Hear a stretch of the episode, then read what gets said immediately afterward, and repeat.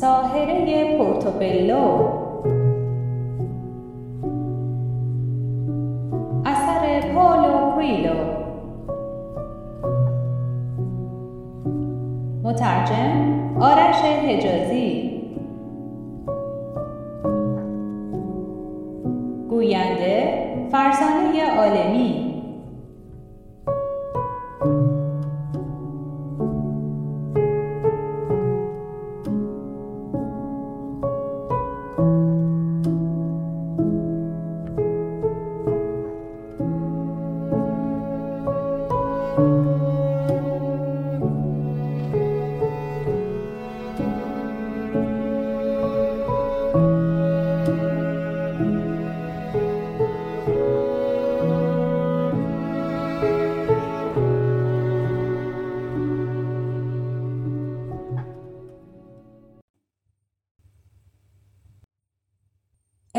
اپیزود نهم.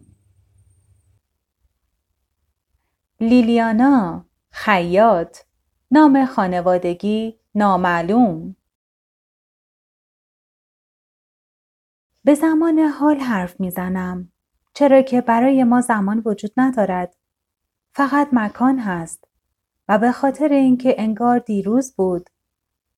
تنها سنت قبیله ای که پیروی نکردم این بود که موقع تولد آتنا مردم کنارم نبود.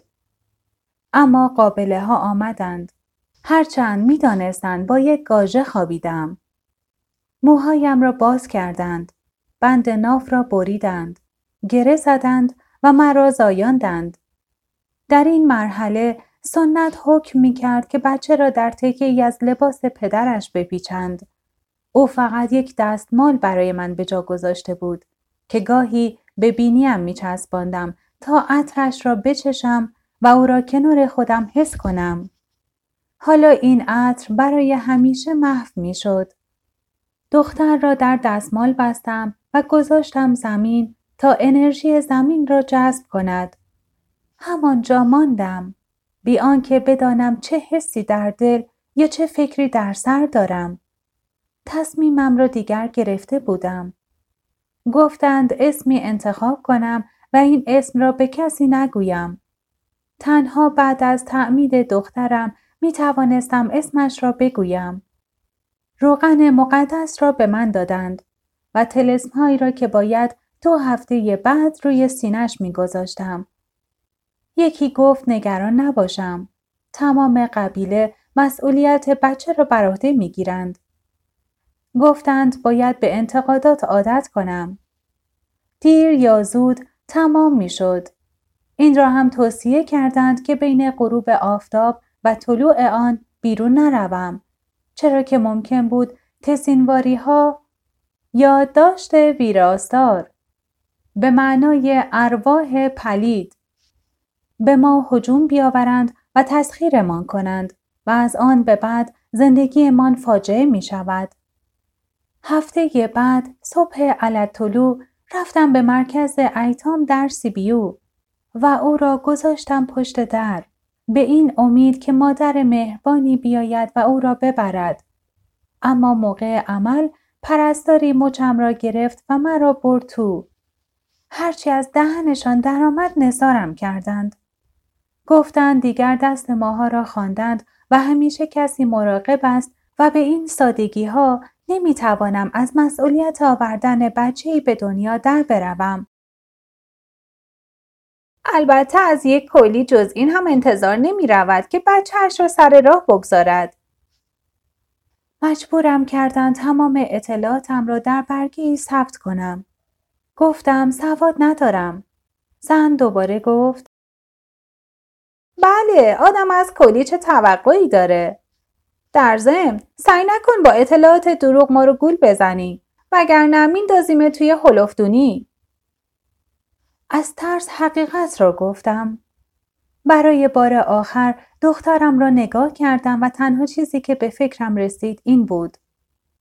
دختر بینام خدا کند عشق را پیدا کنی. توی زندگیت عشق زیاد پیدا کنی. بعد ساعتها در جنگل راه رفتم. به یاد شبهای آبستنی افتادم. موقعی که هم خاطرخواه آن دختر بچه و مردی بودم که او را گذاشت توی شکمم و هم ازشان نفرت داشتم. مثل هر زنی با این خیال بزرگ شده بودم که یک روزی شاهزاده قشنگی بیاید و مرا بگیرد. خانم را از بچه پر کند. خانواده پر محبت درست کنیم. مثل اغلب زنها عاشق مردی شدم که با او اصلا از این خبرها نبود. اما کنارش اوقاتی را گذراندم که هیچ وقت یادم نمی رود. اوقاتی که دخترم نمی‌فهمد چون که برای ابد در سینه قبیلم داغ خورده. گاژه است. غریبه. دختر بی پدر. می توانستم نگهش دارم اما نمی‌خواستم او همان نکبتی را بکشد که من از وقتی فهمیدم آبستنم کشیدم. گریه می کردم و به خودم چنگ می زدم. با این خیال که شاید درد کاری کند که کمتر فکر کنم. دوباره برگردم به زندگی. به سرفکندگیم در قبیله. کسی از دخترم مراقبت می کرد و من همیشه به این امید زنده بودم که یک روزی بزرگ شد دوباره ببینمش. در پناه درختی نشستم روی زمین. اشکم بند نمی آمد. اما وقتی اشک و خون زخم هم چکید روی تن درخت آرامش عجیب و غریبی مرا گرفت. انگار صدایی شنیدم که می گفت نگران نباش. خون و هایت راه دختر را پاک کرده و رنج مرا کم می کند.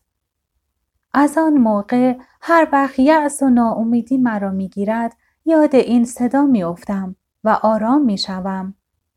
برای همین وقتی همراه رنباروی طایفه امان آمد تعجب نکردم.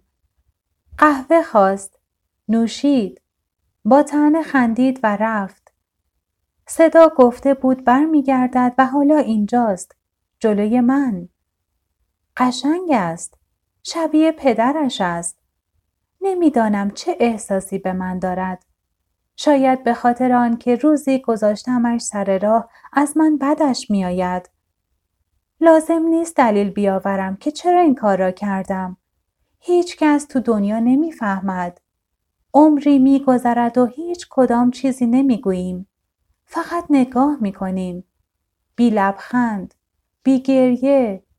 بی هیچی. موج عشقی از ته روحم بیرون می‌زند. نمی‌دانم دلش می‌خواهد بداند من چه احساسی دارم؟ گرسنه ای؟ چیزی می‌خوری؟ غریزه همیشه اول غریزه با سرش می‌گوید آره می رویم به اتاق کوچکی که در آن زندگی می کنم. همزمان نشیمن و اتاق خواب و آشپزخانه و آتولیه خیاطیم است. اتاق را برانداز می کند.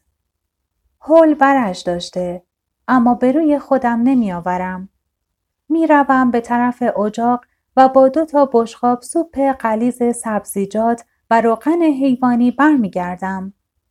قهوه پررنگ درست می کنم و وقتی می خواهم شکر بریزم اولین جمله اش را می شنوم. لطفا تلخ. نمی‌دانستم انگلیسی بلدید. می‌خواهم بگویم از پدرت یاد گرفتم اما جلوی زبانم را می‌گیرم. بی حرف غذا می‌خوریم و هرچی که وقت میگذرد کم کم همه چیز به نظرم آشنا می‌رسد. آنجا با دخترم نشستم. دور دنیا چرخیده و حالا برگشته. راه های دیگر را تجربه کرده و به خانه برگشته. می‌دانم خیال است. اما زندگی آنقدر لحظات واقعیت تلخ نصیبم کرده که میارزد کمی هم خیال بافی کنم. اشاره می کند به تابلوی روی دیوار. این قدیس کیست؟ قدیسه سارا، حامی کلیها. همیشه دلم می‌خواست بروم به زیارت کلیسایش در فرانسه. اما نمی‌توانیم اینجا را ترک کنیم. به ما گذرنامه نمی‌دهند و اجازه سفر. می‌خواهم بگویم حتی اگر هم بدهند پول نداریم. اما جمله را قطع می کنم. شاید فکر کند ازش پول می‌خواهم.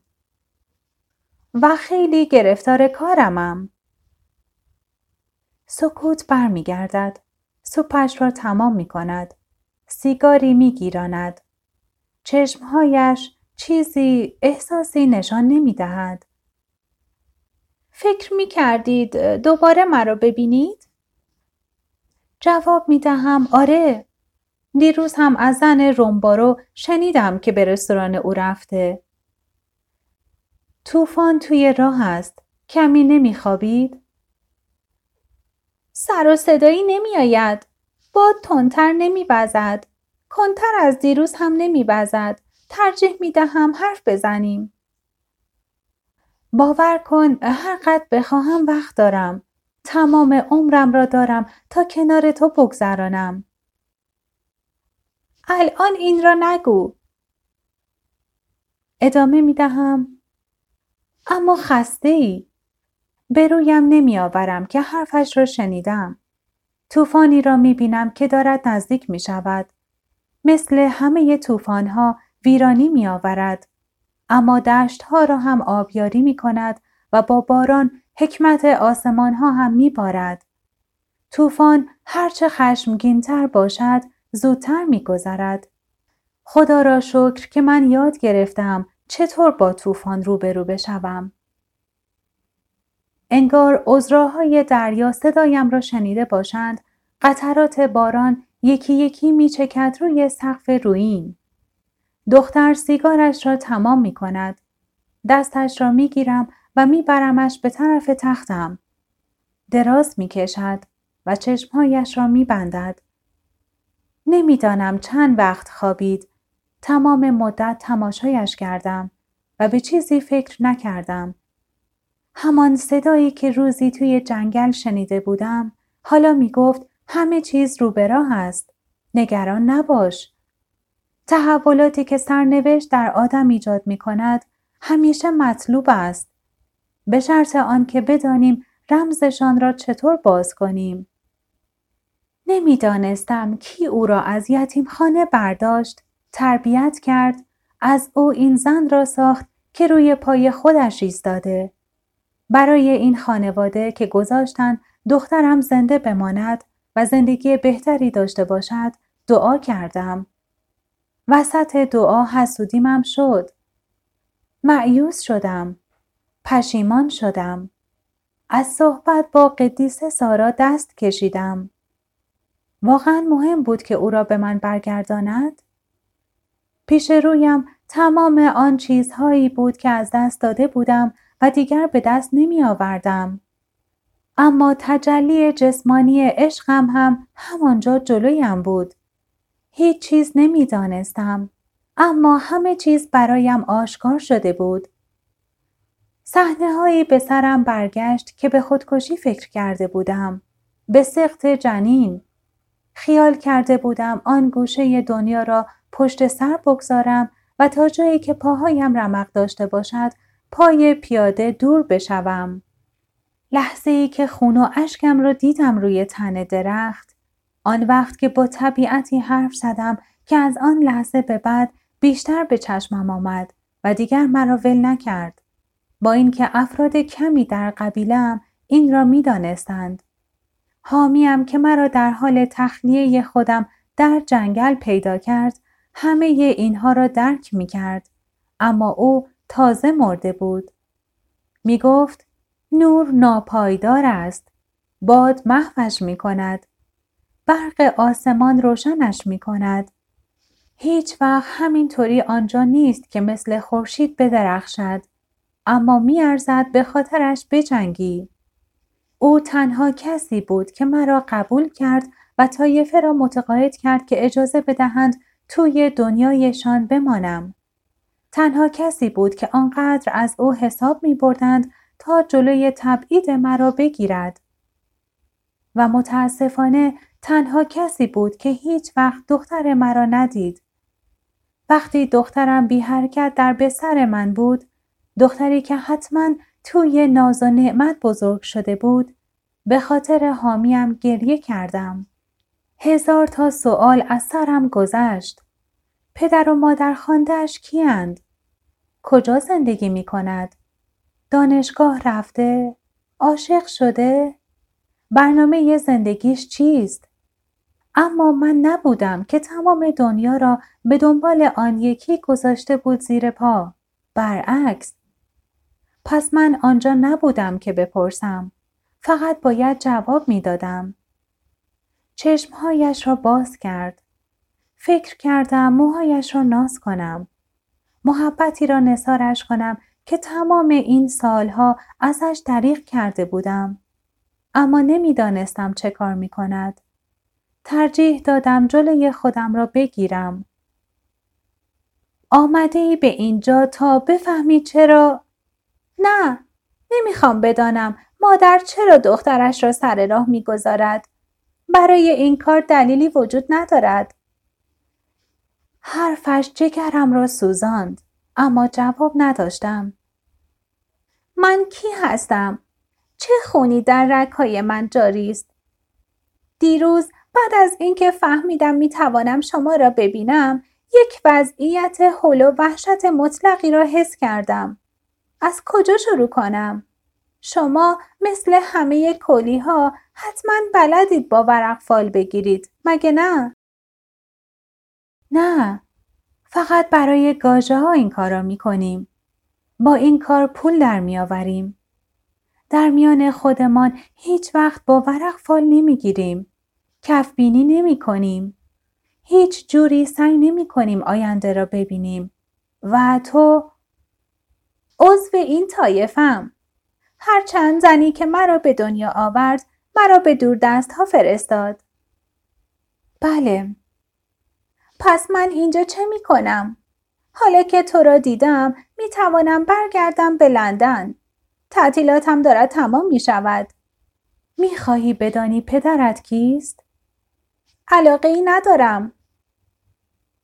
و آن وقت فهمیدم که می توانم کمکش کنم. انگار صدایی غریبه از دهانم خارج شد. خونی را که در رگهای من جاری است و در قلب تو بهتر بشناس. استادم بود که از دهان من حرف می‌زد. دختر برگشت و چشمهایش را بست و تقریبا دو ساعت تمام خوابید.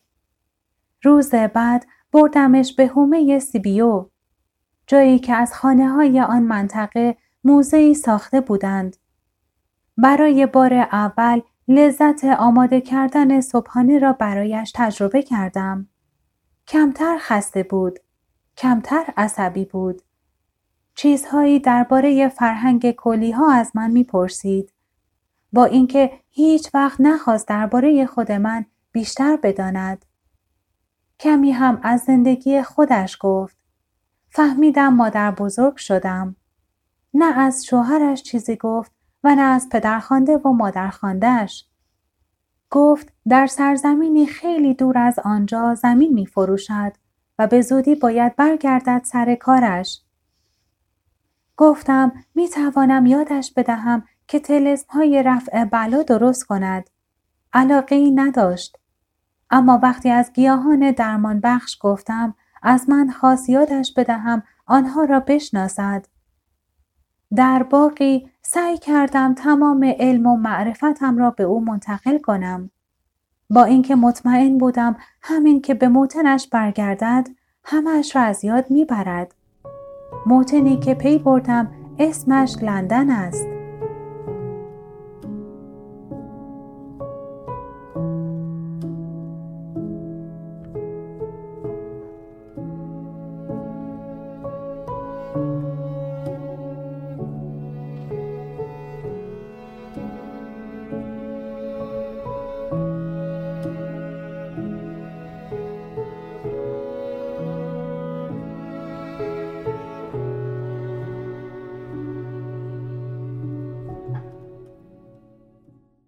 زمین مال ما نیست. ما مال زمینیم. قدیم ها که همش توی سفر بودیم هرچی دور و برمان بود مال ما بود. گیاه ها، آب، چشماندازهایی که کاروانهای ما از آنها میگذشتند. قوانین ما قوانین طبیعت بود. اقویا زنده میمانند و ما زعفا ما تبعیدیان ابدی یاد گرفتیم که نیرویمان را پنهان کنیم و فقط موقع ضرورت ازشان استفاده کنیم. ما اعتقاد داریم که خدا صرفا خالق کیهان نیست. خدا خود کیهان است و ما در خداییم و او در ماست. اما مکس کردم. اما تصمیم گرفتم ادامه بدهم. باید با این کار به خاطر یه حامیم احترام میگذاشتم. به نظر من بهتر است او را فرشته مادر بخوانیم. نه آن زنی که دخترش را در یتیم خانه ول می کند. کسی که درون ماست و وقتی در خطریم مراقب ماست. همیشه با ماست. وقتی وظایف روزانه امان را با عشق و شادی انجام می دهیم و می‌فهمیم رنجی در کار نیست و هر چیزی فقط روشی برای بزرگ داشته خلقت است. آتنا حالا دیگر اسمش را می دانستم. چشمهایش را به طرف یکی از خانه های داخل باغ گرداند. آن چیست؟ کلیساست؟ ساعتهایی که در کنار او گذرانده بودم قوایم را تازه کرده بود. پرسیدم دلش می‌خواهد موضوع را عوض کند؟ پیش از جواب فکری کرد. می توانم باز هم به چیزی که می خواهی بگویی گوش بدهم. اما قبل از آمدن به اینجا درباره سنت کلی ها خواندم. این که می‌گویید با آن فاصله دارد. حامیم بود که به من یاد داد. او چیزهایی می‌دانست که کلی ها نمی‌دانند. قبیله را وادار کرد مرا دوباره بین خودشان قبول کنند و همینطور که از او یاد می گرفتم قدرت مادر را نشانم داد. آن هم من که برکت مادر بودن را پس زده بودم. بوته کوچکی را در دست گرفتم. اگر روزی پسرت تب کرد او را بگذار کنار گیاه جوانی مثل این. بعد برگهایش را تکان بده. تب می‌رسد به گیاه. اگر خودت هم عصبی شدی همین کار را بکن. ترجیح می دهم باز هم درباره حامید صحبت کنی. گفت اولش خلقت آنقدر تنها بود که موجودی را خلق کرد تا با او حرف بزند. این دوتا عاشقانه شخص سومی را خلق کردند و از آن به بعد همه چیز تکثیر شد به هزاران و میلیون ها موجود دیگر. از کلیسایی پرسیدی که دیدیم. تاریخش را نمی‌دانم. برایم مهم نیست. معبد من باغ است. آسمان است. آب دریاچه و نهری است که دریاچه را تغذیه می کند. مردم من کسانی که مثل من این فکر را دارند. نه آنهایی که با من پیوند خونی دارند. کی قصد داری برگردی به خانه؟ شاید فردا. البته اگر مزاحم نباشم. داغ دیگری بر جگرم. اما نمی توانستم چیزی بگویم. تا هر وقت دلت می خواهد بمان. فقط برای این پرسیدم که دلم می خواهد برای آمدنت سور بدهم. اگر حرفی نداری امشب. چیزی نمی‌گوید. سکوتش را علامت رضا می گیرم. به خانه برمیگردیم. دوباره غذایش می دهم. می‌گوید که باید به هتلش در سیبیو برود و چند لباس بردارد. وقتی برمیگردد ترتیب همه چیز را دادم. می رویم به تپهی در جنوب شهر. می نشینیم دور آتشی که تازه گیرانده ایم. ساز می زنیم. آواز می خانیم. می جنبیم. قصه می گوییم. او خودش را قاطی نمی کند. اما در تمام برنامه ها حضور دارد. توی تمام این سالها اول بار است که دلم شاد است. برای اینکه می توانم مراسمی برای دخترم ترتیب بدهم و با هم این معجزه را جشن بگیریم که جفتمان زنده ایم. سلامت. غرق در محبت مادر اعظم. بالاخره می‌گوید که شب می رود در هتل بخوابد. می‌پرسم آیا باید از هم خداحافظی کنیم؟ می‌گوید نه فردا برمیگردد. یک هفته تمام من و دخترم در ستایش کیهان شریک می شویم. یکی از این شبها دوستی را با خودش آورد اما اصرار داشت بگوید که او دوست پسرش نیست. پدر پسرش هم نیست. مرد که حتما ده سالی از او بزرگتر بود پرسید این آینها ستایش کیست؟ توضیح دادم که حامیم می گفت با ستایش یک نفر او را از جهان خودمان بیرون می کنیم. چیزی را ستایش نمی کنیم. فقط داریم با خلقت ارتباط برقرار می کنیم. اما دعا که می خانید. شخصا به درگاه سارای قدیس دعا می کنم. اما اینجا ما جزئی از همه چیزیم. به جای دعا کردن جشن می گیریم. گمان می کنم آتنا از جوابم احساس غرور کرد. در واقع فقط داشتم کلمات حامیم را تکرار می کردم. برای چه این کار را دست جمعی می کنید؟ مگر نمی توانیم خودمان تنهایی ارتباطمان را با کیهان جشن بگیریم؟ برای اینکه دیگران هم خود منند. من هم دیگرانم.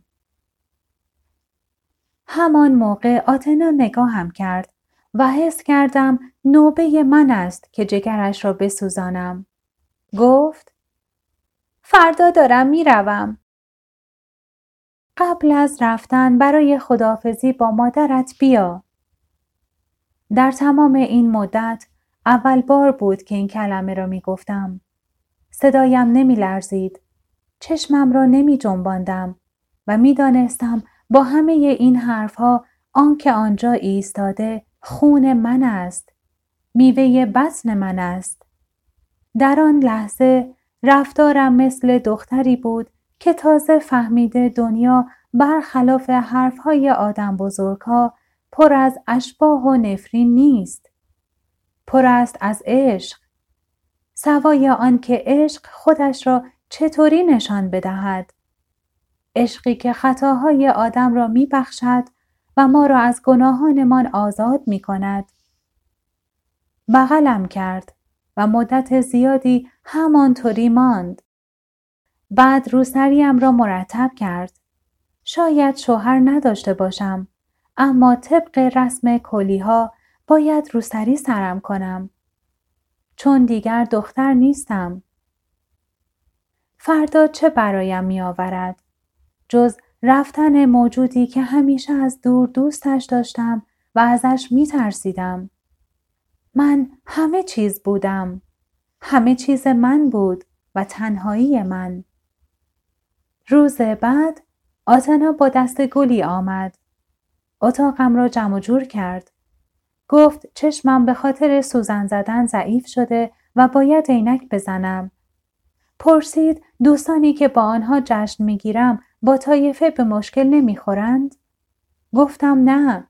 حامی من مرد محترمی بود و چیزهایی می‌دانست که خیلی از ما نمی‌دانیم. در تمام دنیا شاگرد داشت. گفتم که کمی قبل از ورود او مرد.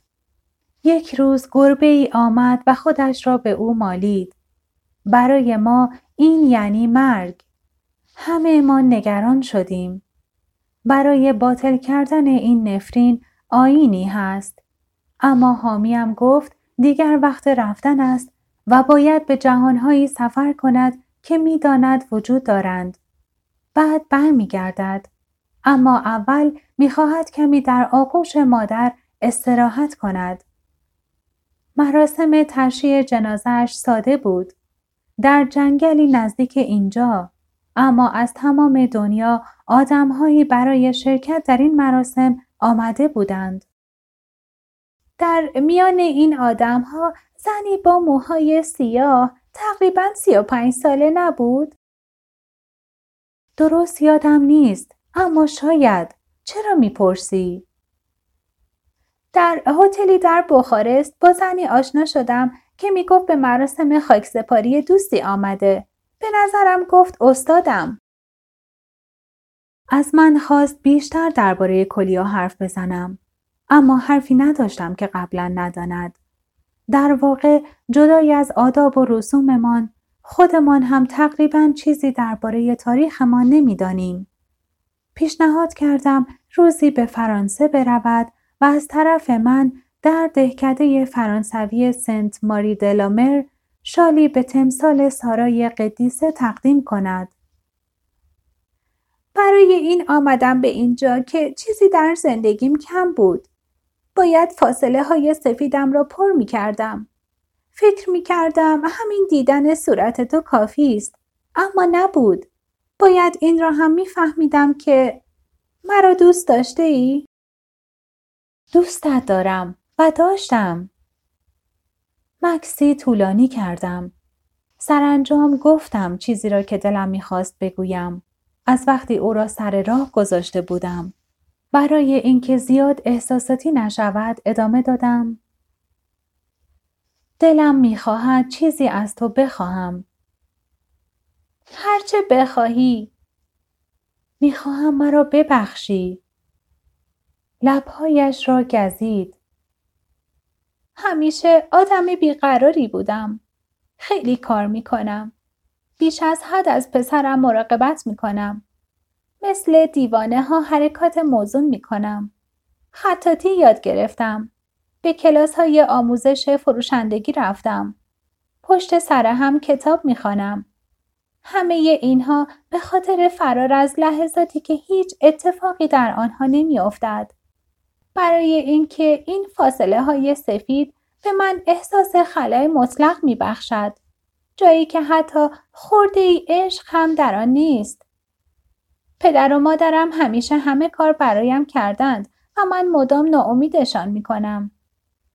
اما اینجا موقعی که با همیم موقعی که با تو طبیعت و مادر اعظم را ستایش می کنم می‌فهمم که این فضاهای خالی دارد پر می شود. مبدل می شود به مکس. یعنی لحظه ای که آدم دستش را از روی تبل بر می دارد تا دوباره با قدرت بیشتر فرودش بیاورد. فکر می کنم حالا می توانم بروم. نمی‌گویم در صلح و آرامش می روم. زندگی من به زرباهنگی احتیاج دارد که به آن عادت کردم. اما با تلخی هم نمی روم. تمام کلی ها به مادر اعظم اعتقاد دارند؟ اگر بپرسی کسی نمی‌گوید بله. این مردم آداب و رسوم و سنت های جاهایی را جذب کردند که در آنها مقیم شدند. اما تنها چیزی که ما را در دین متحد می کند حرمت قدیس ساراست و دست کم یک بار در زندگی زیارت مقبره او در سنت ماری دلامر بعضی توایف به او می‌گویند کالیسارا یا سارای سیاه یا آنطور که در لرد میشناسندش عذرای کلیها بعد از مدتی آتنا گفت باید بروم دوستی که پریروز با او آشنا شدی همراه هم میآید مرد خوبی به نظر می رسد. مثل مادرها حرف می‌زنی. من مادرتم. من هم دخترتم. بغلم کرد. این بار با چشمهای پر اشک. موهایش را نوازش کردم و همانطور توی بغلم نگهش داشتم. آنجوری که همیشه دلم می‌خواست.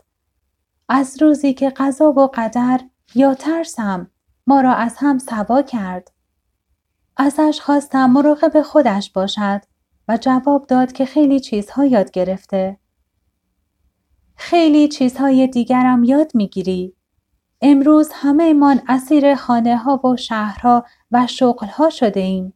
اما هنوز عصر کاروان ها و سفرها و درس هایی توی خونه توست که مادر اعظم گذاشت سر راهمان تا زنده بمانیم. یاد بگیر. اما با دیگران یاد بگیر. در این جستجو تنها نمان. اگر قدم به خطا برداری آن وقت کسی را نداری که کمکت کند تا قدمت را درست کنی. موقعی که توی بغلم گریه می کرد نزدیک بود ازش بخواهم بماند. به درگاه حامیم استقاسه کردم که نگذارد اشکم بریزد. برای اینکه جز خیر و صلاح آتنا را نمی‌خواستم و سرنوشتش این بود که برود جلو. اینجا در ترانسیلوانی غیر از عشق من چیزی پیدا نمی شود. به گمانم عشق برای توجیه هر وجودی بس است. اما کاملا مطمئن بودم که نمی توانم ازش بخواهم آینده اش را فدا کند و پیشم بماند. آتنا پیشانیم را بوسید و بعد بدون خدافزی رفت. شاید فکر می کرد روزی برگردد. هر کریسمس آنقدر پول برایم میفرستاد تا یک سال بدون خیاطی زندگی کنم. هیچ وقت نرفتم به بانک تا چک هایم را وصول کنم. هرچند تمام طایفه فکر می کرد رفتارم مثل دیوانه هاست. هفت ماه است که دیگر پولی برایم نفرستاده. حتما فهمیده برای پر کردن چیزی که او فاصله های سفید مینامید به خیاطی احتیاج دارم. با اینکه خیلی دلم می‌خواهد دوباره ببینمش می‌دانم دیگر بر نمی گردد. الان حتما مدیر خیلی بزرگی شده. با مردی که دوست داشته ازدواج کرده. حتما نوه های زیادی دارم. خون من همچنان بر این زمین وجود دارد و گناهانم آمرزیده شده است.